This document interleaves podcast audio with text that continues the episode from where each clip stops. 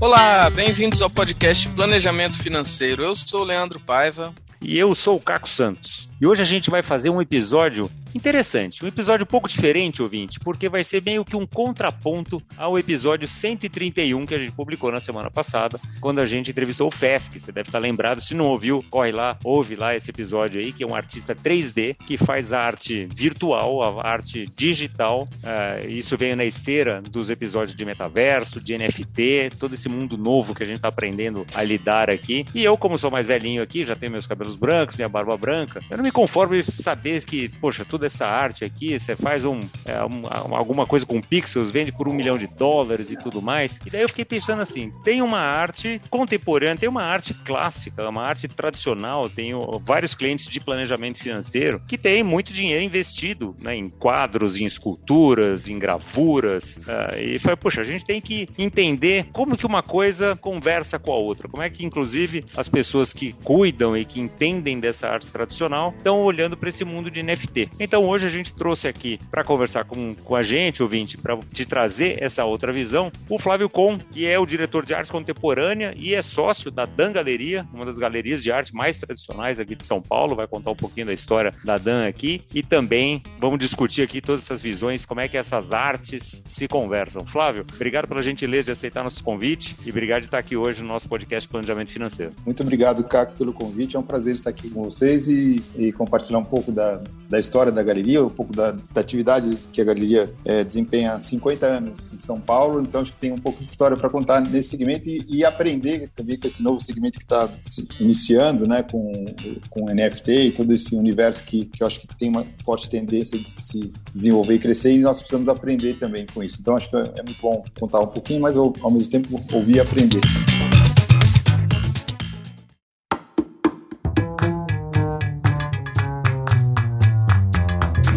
Um pouquinho pra gente, como é que são 50 anos? É, assim, é, é difícil uma empresa durar 3 anos no Brasil, né? É, uma empresa durar 50 anos é um feito enorme, né? Conta um pouquinho dessa tua história, inclusive empreendedora. É, como é que começou essa. Como é que começou a Dan? Vim da onde vem? Conta um pouquinho da história que, que tá por trás aí da, da galeria pra gente. Bom, a Dan Galeria foi fundada por Peter Com, meu pai, e por Glaucia Com, minha mãe. Eles fundaram a galeria em 1972 em São Paulo, é, no momento em que o mercado de arte ainda era um muito incipiente, assim, estava no início, tinham alguns, algumas galerias já, já é, existiam no, no, mercado e alguns antiquários também atuavam na cidade de São Paulo. E também alguns marchands que, que não tinham uma galeria aberta formalmente, mas que trabalhavam também é, oferecendo obras dos artistas, tanto artistas brasileiros vivos como também obras que vinham eventualmente da, do exterior do Brasil, que, que atendiam a um, a um, público que procurava naquele momento obras de arte assim, é, do que naquele momento tinha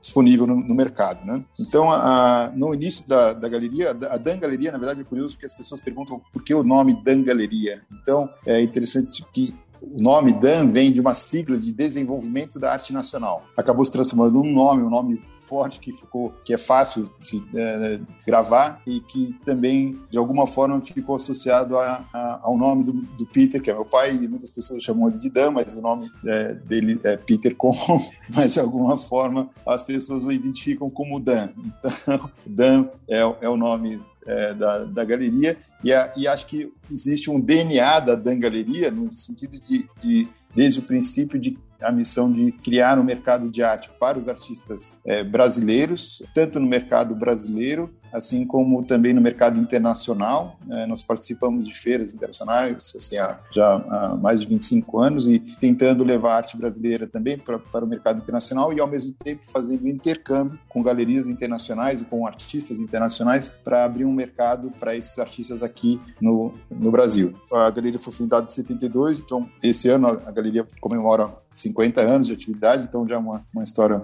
longa. No início, Peter trabalhou com artistas vivos e artistas falecidos. Então, tinham tanto o, o que é chamado, identificado como o mercado primário e o mercado secundário. O mercado primário é o mercado para os artistas vivos, que são é, quando o artista produz uma obra e vai diretamente para a galeria ou, ou para o mercado. E, e daí você faz uma exposição é uma... dele, vocês promovem daí esse artista? Isso, uhum. exatamente. Aí é, é um, é um trabalho que normalmente nós procuramos trabalhar por muitos anos com os artistas que entram na galeria, tentando estabelecer uma relação que seja duradoura, tanto para poder dar segurança ao artista como ao mercado. Mas é assim, é, então, é, o mercado primário é para esses artistas que são vivos, que, que nós representamos, criamos um, um vínculo de representação com, com o artista e procuramos formar o mercado desse artista. E o mercado secundário é aquele de uma revenda de um artista já falecido, de alguém que comprou eventualmente a obra desse artista há, há alguns anos atrás e que esse, é, existe um, um mercado já no segundo momento de uma revenda dessa obra que foi comprada alguns anos atrás. Então, quando o Peter abriu a, a galeria, ele trabalhou com os dois segmentos, tanto o mercado primário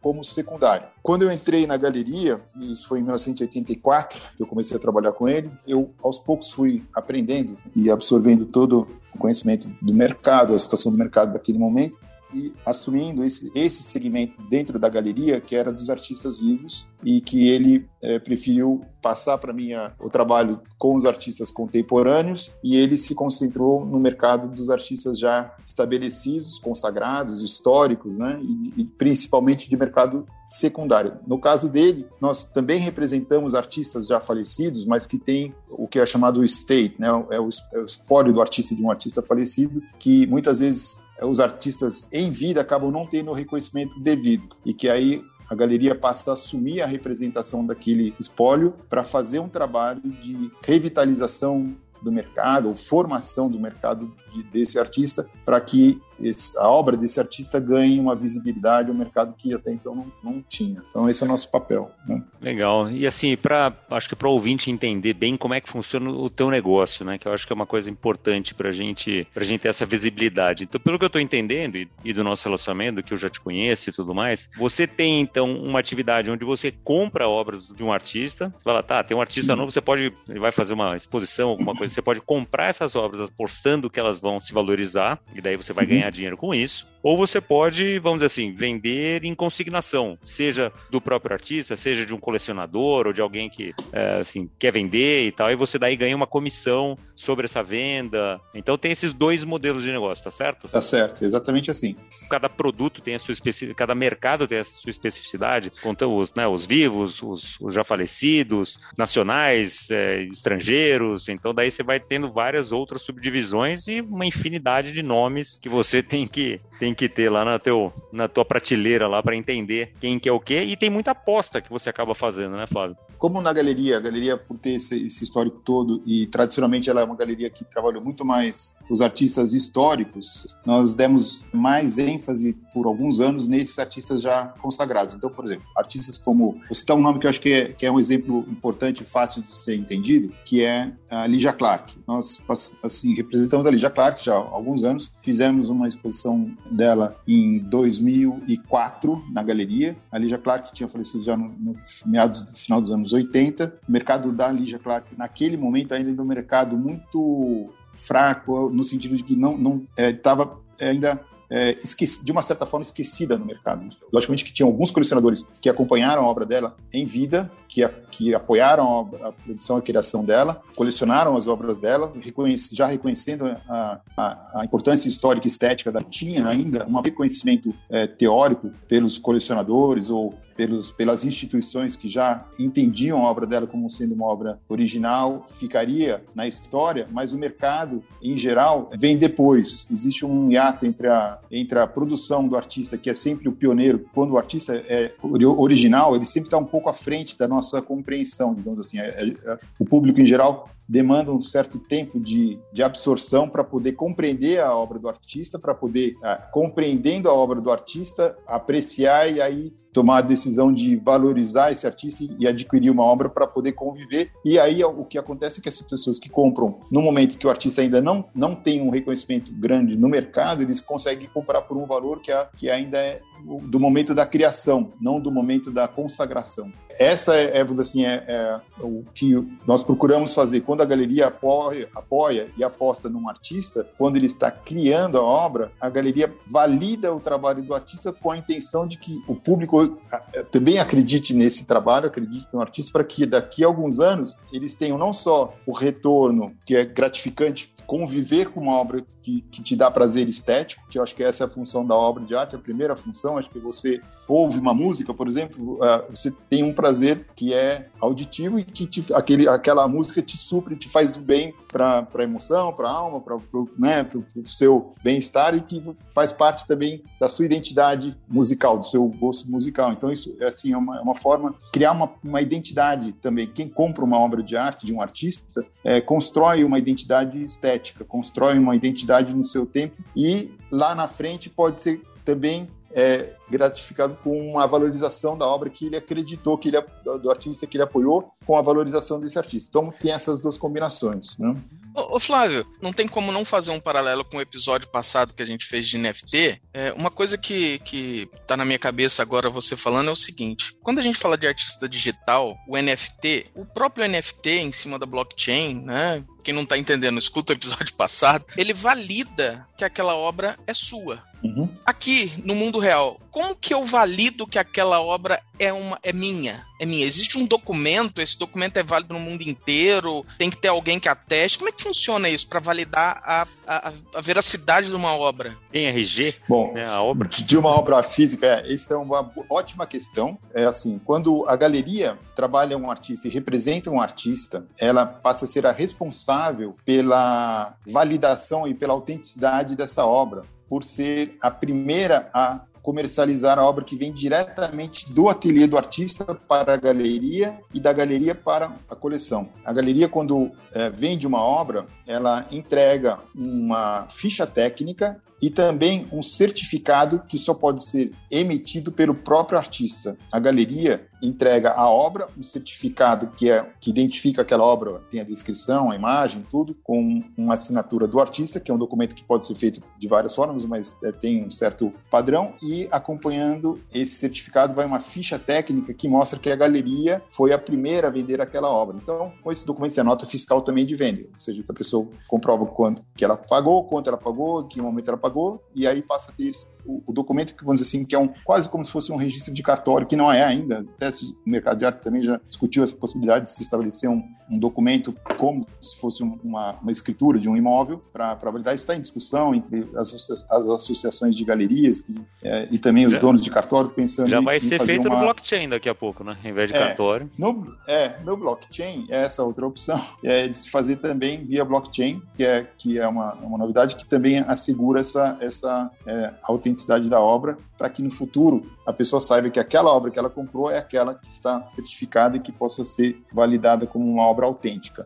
As obras que são mais antigas têm que passar por um, uma análise que é estética, técnica, de materiais assim que foram uh, usados para fazer a obra, para autenticar a idade da, do material, da tinta, da tela, do, da, da escultura, enfim, do, do, material que foi usado e da origem também, do, da história da obra, para poder certificar que a obra é autêntica. Mas, é, no caso do FT, já é diferente, porque entra no, no blockchain e, e tem a, o, o pendrive, quer dizer, a imagem digital que é criptografada, que, quer dizer, que não, que não pode ser copiada, né? E que a ideia, eu acho que assim, eu acho que o, o, o NFT traz é, é, é muito importante para levantar essa discussão também, e, e, ao mesmo tempo, eu acho que a ponte que pode ser criada, na minha visão, é de que haja não só uma obra digital num pendrive, mas que exista também uma obra física que acompanhe essa obra digital, para complementar o que é uma nova mídia, uma nova forma de se vender uma obra, ou como uma edição digital, mas que ainda assim acompanhe uma obra física. Porque tem muitos artistas que são artistas digitais que não são artistas plásticos, que estão usando a tecnologia para criar uma obra digital vendida digitalmente para é, um mercado que ainda é, é, é, não oficial, digamos assim, que não, não segue as regras de mercado, totalmente usar né? moedas, uhum. é, que são as criptomoedas que ainda não estão reguladas. Eu não sei até quando isso vai, vai ser praticado, se isso vai ser ad eterno ou se isso vai, em algum momento o, os governos vão acabar é, criando uma regra para regulamentar esse mercado. Então aí até, até isso acontecer vai funcionar dessa forma. Quando mudar, aí já vai ser um outro, uma outra realidade. O que o governo tá, tá de olho em taxar essas coisas, não tenho dúvida, né? Porque é o que eles mais sabem é. fazer é colocar um é. imposto, né? Agora a gente quando, quando a gente conversava e estava combinando a, gente, a gravação aqui tal. Eu me lembro até que você me falou, falou, olha, esse é um tema que entre os galeristas aqui tá super quente, porque tem, tem gente que é super a favor e que vai incluir NFT dentro das, do seu acervo, tem gente que é totalmente uhum. contra, tem gente que tá estudando, tem gente que não quer saber. Como é, qual é a tua visão, assim, em termos de mercado tradicional mesmo? Você acha que por conta, porque tem duas visões, né? Quando eu tava conversando aqui também com, com outras pessoas, falou, tem gente que fala, olha, a arte via NFT é uma coisa que vai acabar levando para cima todas as outras artes também. O mercado de arte como um todo vai ficar mais, mais aquecido. Tem outras pessoas que acham, não, puxa, acho que vai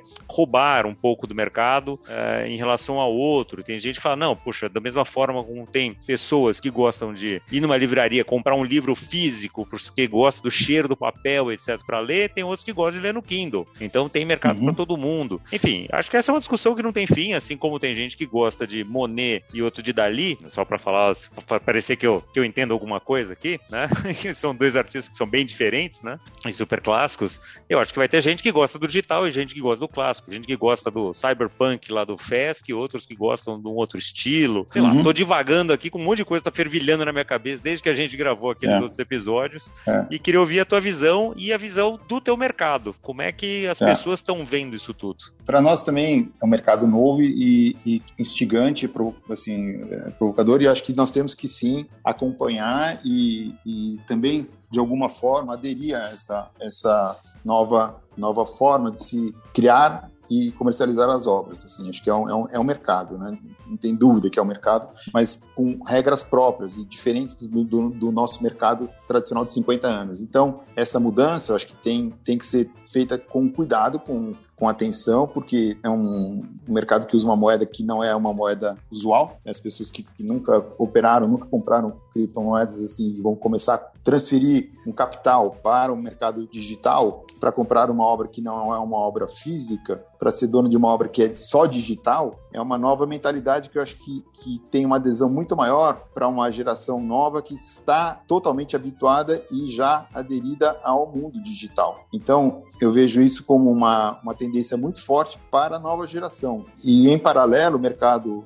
tradicional vai continuar. Eu acho que é uma tendência de crescimento desse mercado digital, até, até esse ponto que eu ainda não sei é, como é que ele vai ser controlado ou regrado pelas, pelas normas que acompanham o mercado tradicional, porque também há um descompasso entre esses dois mercados, que acho que de algum momento vai ter que ser feito uma, uma, um equilíbrio, talvez, mas isso não é da minha, da minha área, da minha, da minha função. Eu tenho que, como galerista, olhar isso e falar, bom, será que isso cabe dentro da nossa atuação? Então, nós estamos estudando, sim, eu acho que é uma tendência forte. Eu acho que, falando em tendência, acho que é interessante citar uma, um artista que nós representamos, um artista brasileiro chamado Almir Mavinier, que é um artista importantíssimo na história da arte, que foi é, aluno da, da, na escola de Ulm, na Alemanha, que é a escola que deu continuidade à Bauhaus que foi interrompida antes da Segunda Guerra, e essa escola de Ulm resgatou esse projeto. E ele estudou nessa escola, com Max Bill e Albers, e depois foi convidado a ser professor na, na Universidade de Hamburgo. E ele organizou uma exposição, há muitos anos atrás, nos anos 60, chamada Novas Tendências, que foi a primeira exposição organizada por um artista, como curador, que apresentou artistas que naquele momento trabalhavam com novos materiais que eram as novas tendências. Então eles trabalhavam com,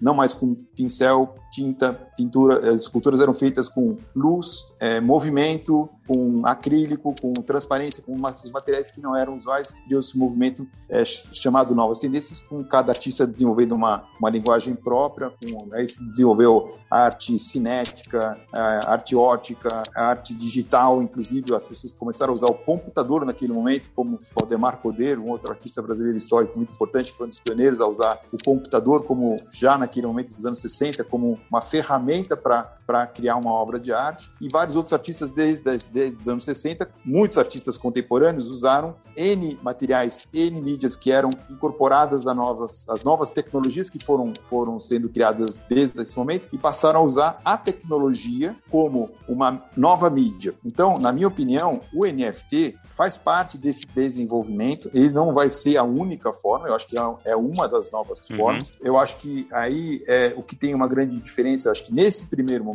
eu acho que as assim de que há uma aceitação de uma nova geração por obras digitais que não necessariamente estejam ligadas à corrente da história da arte. E isso pra, é, é, um, é um segmento dentro da NFT. Sim. O que para nós, como galeristas que temos uma galeria de 50 anos, que olho para trás e vejo artistas que na década de 60 já usavam tecnologia, pensavam a tecnologia, apropriar a tecnologia como uma forma de transformar esteticamente uma obra para criar uma obra original, na minha visão, como galerista, isso para mim faz sentido com, com é coerente com o nosso trabalho. Então, de que forma eu posso é, apresentar dos artistas que a galeria apoia, dos artistas contemporâneos hoje que estão trabalhando, que já têm uma formação artística, que já criaram uma obra que é original, que já tem uma história, que já tem uma identidade e que venha essa essa ferramenta também como uma nova possibilidade para criar uma obra a tecnologia é o suporte, ela não uhum. é o uhum. fim. Ela, uhum. ela, ela é um novo meio para poder divulgar, vender,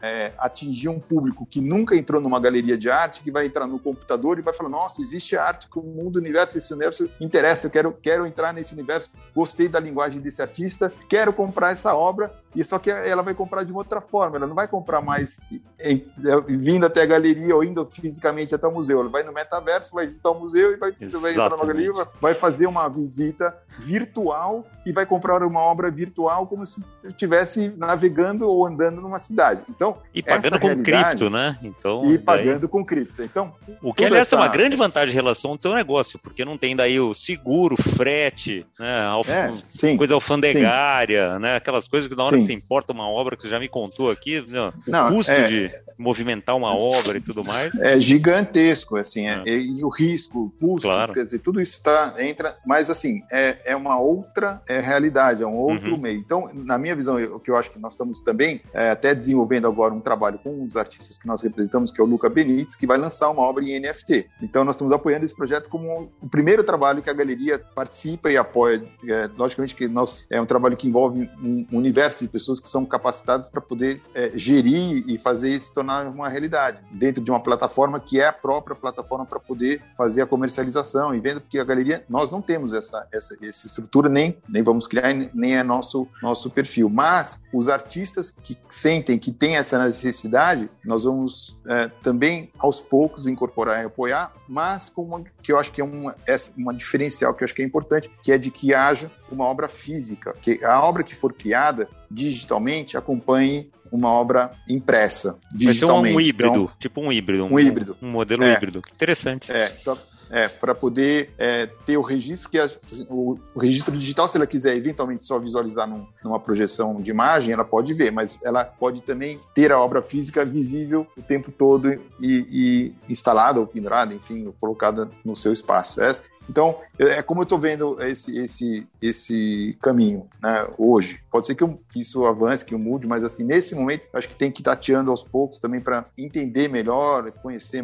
melhor. E acho que é, é, tem galerias que já, já estão é, mais avançadas nisso, já abriram, formalizaram uma empresa para poder trabalhar especificamente só com NFT, mas é, são galerias que talvez trabalhem mais exclusivamente mercado de arte contemporânea e nós trabalhamos os dois vertentes. Então tem que ser um pouco mais cauteloso, talvez um pouco mais cuidadoso ou mais é, lento nesse processo para também aprender mais e sentir como, como que vai acontecer esse mercado. Ô, ô, Flávio, até baseado nisso que você acabou de falar, eu tenho a impressão, não sei se é a impressão correta, mas que o mercado de arte clássica é um mercado mais difícil de entrar. Por exemplo, eu, se eu sou um artista, me parece que o mercado digital é um mercado mais fácil para ingressar, mais fácil para você entrar. É uma percepção certa isso ou não? Como é, como é, que um artista, por exemplo, eu tenho alguns quadros aqui, eu quero, eu quero expor meu quadro, eu quero vender, eu quero mostrar. Como é que eu faço? Qual é o caminho que eu sigo? Aí tem uma diferença entre uma obra de um artista tradicional que trabalha com pintura, escultura, que não é uma obra digital. Existem formas que são as, assim as, as galerias físicas, né, que são as galerias e também sites que oferecem obras dessas galerias à venda,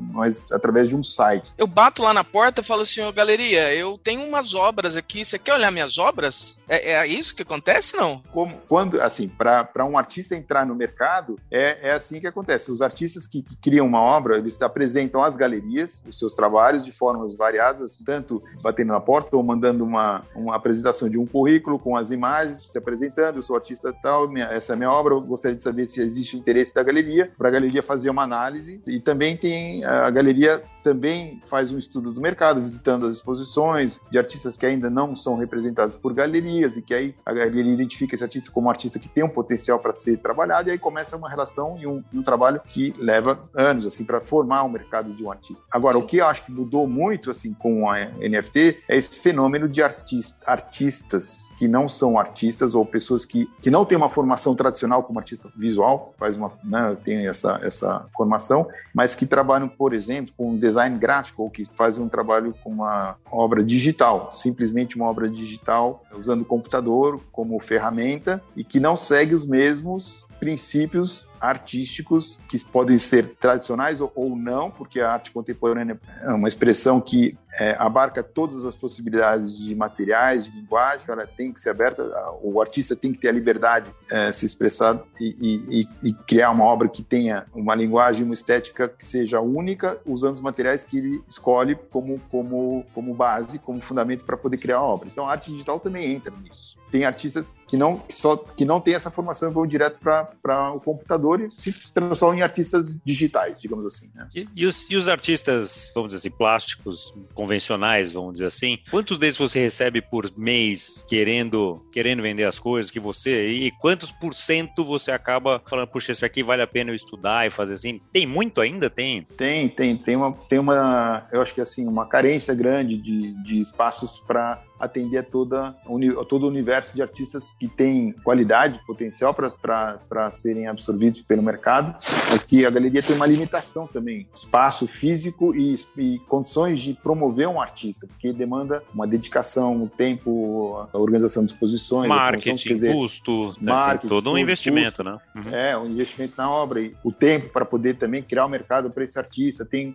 tem muitos fatores que, que demandam da galeria uma estrutura e um tempo para poder se dedicar e uma limitação mesmo. Falar, olha, não tenho capacidade, mesmo que eu goste de muito outros artistas, eu não tenho condições de, de absorver e eu falo, olha, eu, infelizmente não é um, nesse momento eu não tenho condições. Pode ser que no futuro eu venha ter aí podemos falar, né? Mas e aí invertendo um pouquinho a, a, a conversa e pensando no esquema, no, no, nosso tema do podcast aqui, que é planejamento financeiro. E tem gente que fala, puxa, vou investir em obra de arte, então, para ganhar muito dinheiro com essa obra de arte e tal. Queria saber de você, assim, falei, bom, você vende arte, né, o seu pai e você há 50 anos, vocês devem ter visto de tudo, desde coisa que não vale nada até coisas que valorizou incrivelmente, né? Eu tenho, conheço um cara que, que foi meu cliente já há muito tempo atrás e ele tinha uma obra lá que ele tinha pago 18 mil reais numa obra que ele achava muito bonita etc. E é um cara que estava no mundo da arte. E uma vez deu uma festa na casa dele e teve alguém que bateu o olho e falou: caramba, esse artista aqui é o fulano de tal, né? Da época, não sei das quantas e tal. Você viu que conhecer? Falou: é, é. Falou, Puxa, se você tiver interesse em vender, eu tenho um comprador. Ele falou: olha, interesse não tenho, mas que, quanto você acha que vale? E daí o cara, enfim, para fazer uma longa história curta, acabou vendendo por 200 mil dólares a, a, a tal da obra. Que falou: cara, por 200 mil dólares você leva até a parede se você quiser, né? Porque, já tinha pago 18 mil reais, né? Não, não tinha a menor expectativa é. de ganhar dinheiro com aquela obra e tal. Mas eu uhum. acho que isso aí é meio. Ele me falava, isso aí é meio como ganhar na Mega Sena, né? Não é uma coisa assim que dá para esperar ganhar assim, essa valorização estupenda, assim. Mas como é que funciona? Para alguém que tem interesse, nosso ouvinte aqui, que fala, puxa, eu gostaria de investir em arte. Como é que ele se educa? Como é que ele sabe, enfim, o que, que vale a pena, o que, que não vale? Quanto que é o ticket mínimo para começar? É, porque tem obra de mil reais, tem obras que começam em 100 mil reais. Não sei, nosso uhum. ouvinte aqui, talvez como eu, não tenha muita ideia disso aí. Qual é o seu guia prático para investir em, em, em obras de arte, se é que deveriam investir em obras de arte? É, sem dúvida nenhuma, deveriam investir em, em, obras de arte. Acho que é um mercado que, se for para fazer uma cesta dentro da divisão do, dos itens a serem incluídos no investimento, acho que você conhece o mercado financeiro como ninguém e pode dar as melhores é, dicas e orientações para o mercado, né? Como optar pelas N possibilidades de, se investir no mercado financeiro. Mas essas Mas, que a gente acho... fala para o cliente, o cara abre o site, abre o jornal. Eu ia falar abre o jornal, uma é. coisa que nem existe mais. É. Mas abre o site e tem lá a cotação, né? Ele sabe exatamente Sim. quanto está valendo e tal. Obra de arte não é assim. Sim. É, não, até que hoje já se tem uma referência assim é, de, de guias de, de valores para as obras e um acompanhamento gráficos que dão uma referência da, da, valorização ou até desvalorização de alguns artistas também no, no, mercado, que isso também acontece. Mas, como, como acho que todos os mercados, existem as regras que também alteram os valores, né? Então, o ideal para começar, vamos dizer assim, uma cartilha do Beabá, acho que é começar a frequentar uma ótima forma de se entender o mercado, acho que é frequentar as feiras de arte. Tem, por exemplo, a SP Arte em São Paulo, uma feira com mais de 15 anos de, de existência e, e que ajudou a ampliar o mercado, a formar novos colecionadores. É muito democrático, porque a pessoa pode, pagando o ingresso, entrar num, onde acontece a feira, tradicionalmente é no, no prédio da Bienal. E lá as galerias mais importantes do Brasil e do exterior participam, oferecendo o que as galerias têm de melhor dos seus artistas representados. É uma forma da mais é, prática e fácil de se entender e conhecer cada galeria, qual a linguagem que cada galeria é, imprime ou trabalha, através da escolha dos seus artistas, qual é o perfil ou a faixa de mercado que cada galeria procura atuar. Essa é uma galeria que trabalha, por exemplo, só com artistas muito jovens que estão começando no mercado, digamos, artistas que começaram a primeira a primeira galeria a representar um artista. O artista saiu da faculdade, é um talento, começou a trabalhar, está é, tá começando a vender obras numa faixa, por exemplo, que aí começa, digamos assim, uma faixa de, de 3 mil reais, 2 mil reais, 5 mil reais, enfim, dependendo do, do, da técnica do que o artista trabalha, pode ser de fotografia fotografia, pintura, escultura, é, ou gravuras, ou, ou enfim, ou, ou uh, mídias combinadas também, que isso é uma tendência forte. E aí a pessoa tem que, que, frequentar essas, essas feiras vai poder pesquisar, avaliar o seu próprio gosto também, quais são os artistas que ele, que ele se identifica, perguntar às galerias qual é o, é o perfil desse artista, qual é a formação, qual, que exposições o artista já, já participou, se está em coleções públicas ou privadas, e comparando com todas as galerias ou os artistas que, ele, que ela se identificar. Acho que é um, é um bom exercício, na verdade, o primeiro é o seguinte, eu acho que é, olhando as galerias e, e se gostando de um artista, tendo essas informações, fazer fazer uma, uma avaliação, independentemente até do valor, e fazer, bom, que artista eu compraria, que, qual, qual, qual é o meu wish list assim, de artistas para formar uma coleção. Se eu fosse fazer essa escolha, quais seriam os 10 artistas que eu levaria para casa, assim, as obras que eu levaria para casa? Que eu me identifico, casa, né? Que eu me identifico. Assim como qualquer outro investimento, né? Não dá para simplesmente sair comprando e achar que aquilo vai dar certo, né? Tem muito trabalho, muito não. estudo, tem, tem, muita técnica para ser, ser feito. Tem, né? tem. Não, eu acho que assim não dá para improvisar ou ser é, ansioso nesse, nesse, nesse caminho. Acho que é um caminho prazeroso, mas tem que ser feito com, com tempo, com cautela, procurar ouvir a opinião de colecionadores também, conhecer as coleções que são, cada colecionador acaba é, assim escolhendo um, um, grupo de artistas que, que, se identifica e vai acompanhando a carreira daquele artista, procura ter várias obras desse artista, porque é, o que eu acho que acontece, assim, um, uma, uma dica se eu puder talvez dar, é, é quando a pessoa se identifica com o artista, com uma, com uma, galeria, é importante que tenha mais do que uma obra desse artista, para formar um, uma coleção que ao longo do tempo o artista vai mudando, não volta atrás, quer dizer, ele passa de uma linguagem para outra, e mesmo que ele queira, o certo é que, que ele avance e vá mudando, e não faça obras que ele já fez no passado, como linguagem, como técnica, vai, vai, vai evoluindo para que aquela obra fique marcada no tempo e que, e que tenha, vai, vai ter o seu valor também, ela pode ser mais valorizada ou menos valorizada, mas quando, se algum dia quem comprou investiu naquele artista quiser vender uma obra e vender uma obra, se ele tiver uma boa, uma boa valorização, ele pode assim recuperar o investimento que ele fez vendendo uma das obras e permanecer com o acervo que ele ficou. Então, é uma forma de também de ganhar com a evolução do valor do artista e ao mesmo tempo preservar um pouco do patrimônio. Acho que assim, então, é, importante é ter mais do que uma obra de um artista quando, quando se identificar. Né? Flávio, durante a conversa você trouxe vários termos aqui que deve ser usual no seu dia a dia, mas que para mim, que não sou desse meio, eu não sei muito bem o que significa. Por exemplo, marchand, curador, galerista, colecionador, organizador de leilão. Quem, quem é quem aí nesse mercado? O que é um marchand, um galerista? Qual que é o então, papel de cada um? O termo marchand é um termo mais antigo, talvez que foi cunhado assim pelos é, franceses como o o comerciante de arte, que comerciante de arte naquele momento, talvez no final do século XIX, no século XX, é, não necessariamente ainda existia uma galeria formal como se existe hoje. Então era, era o, a ponte entre o artista e o comprador, que muitas vezes ia até o ateliê, é, conhecia o artista, acompanhava a produção dele, tinha um relacionamento social, econômico que dava condições de falar, olha, eu quero oferecer uma obra sua para um para um empresário, um advogado, um médico que, que, que, gosta de arte, não tem tempo de, de visitar o ateliê, mas eu vou levar até a casa dele, vou falar sobre o seu trabalho, vou fazer ele acreditar no seu trabalho, vou fazer ele comprar uma, uma obra sua. E aí começou a atividade do, do marchand d'art, o, o comerciante de arte, que depois se estabeleceu e virou o galerista. Aí o galerista passou a trabalhar não só com um artista, começou a trabalhar com vários artistas e, e para várias pessoas. O curador passou a ser uma figura importante no, no, no, mercado de arte porque ele não é o comerciante de arte. O curador é aquele que estuda o, o não o mercado de arte, mas estuda o cenário artístico para poder identificar os artistas que, na opinião deles, são os artistas mais importantes, mais originais, para destacar em exposições que podem ser exposições em museus, ou em bienais, ou em galerias, ou propor projetos de exposição para apresentar uma nova proposta, uma nova proposta estética ou validar um artista que ainda não é reconhecido. Então, o curador tem essa, essa, esse papel é, de, de ser que o, crítico de arte, que é uma figura que, que existia, que, que desapareceu, ele era quem escrevia sobre um artista para poder validar esse artista é, com um texto teórico. O curador combina as duas coisas. Ele tem a função de também escrever, também falar sobre o artista, validar o artista dentro do seu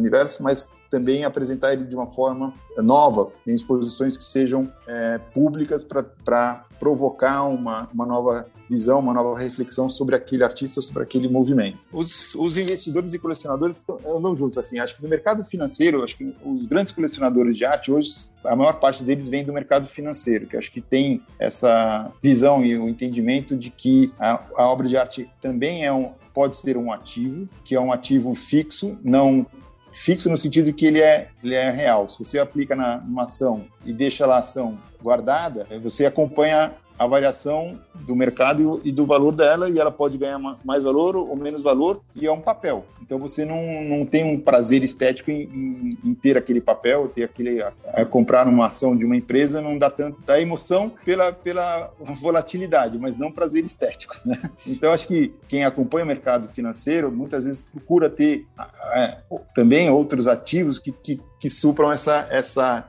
necessidade que vai além só do, do prazer de se ter um retorno financeiro, que acho que é o prazer estético que a obra de arte supre, que acho que é a função da arte, né? Que, que, que a, o mercado financeiro por si só acho que não, não, vai, não vai alcançar. É, pro ouvinte já fica ligado, a gente vai trazer aqui uma especialista em vinho para falar sobre investimento em vinhos. E uma coisa que, que ela já falou aqui pra gente quando a gente preparava o episódio, falou assim: você faz investimento em vinho, o pior pode acontecer, você bebe. Então aqui com a obra de arte também, né? Investe na arte, sim, mas compra bem, estuda, etc. É. E, pô, né, se não funcionar como investimento, pode funcionar como um belo item de decoração lá na sua casa, é. fica muito legal.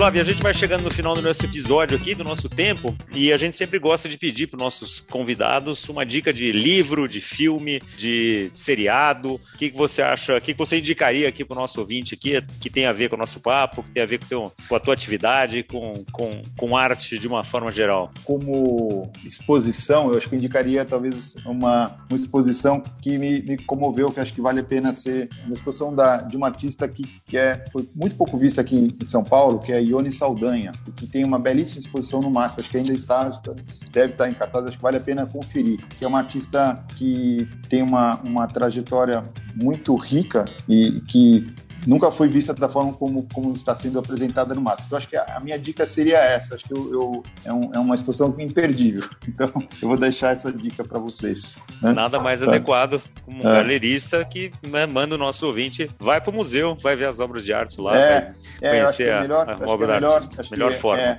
eu acho que é a melhor forma. acho que é nada. Eu acho que assim, falando um pouco também sobre, sobre o NFT, acho que o que eu acho que é interessante é que nada substitui o contato a, a, físico com a obra. Essa presença, esse, essa aproximação, a arte digital ela não, ela não substitui, porque tem, tem sutilezas que só a obra física mostra.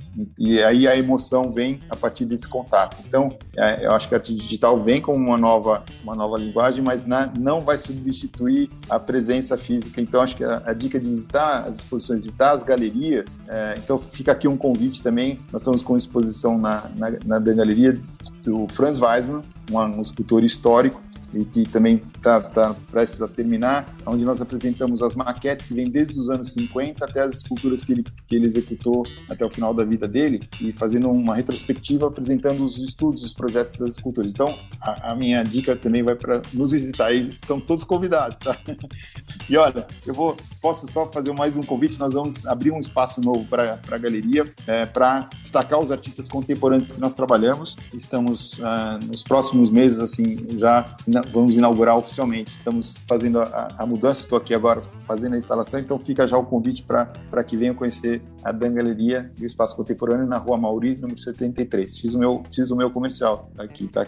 Muito bom. Aproveitar. Não é Marchand, mas fez o Merchan. Não é Marchand. Tá tudo Merchan. certo. Muito certo. E o endereço da Dan Galeria e, e, os dados, o Instagram, enfim, mídia social, vai estar tá tudo aqui na resenha do episódio, para o ouvinte poder ter um contato e conhecer um pouco mais dessa arte, um pouco mais dessa galeria que é tão tradicional aqui. Flávio, super obrigado pelo, pela tua Eu presença Eu que agradeço, Cacau. Prazer. Muito obrigado pelo convite, um prazer. Muito bom o papo. E para você ouvinte, semana que vem tem mais planejamento financeiro para você aqui no nosso podcast. Obrigado pela tua audiência e até lá.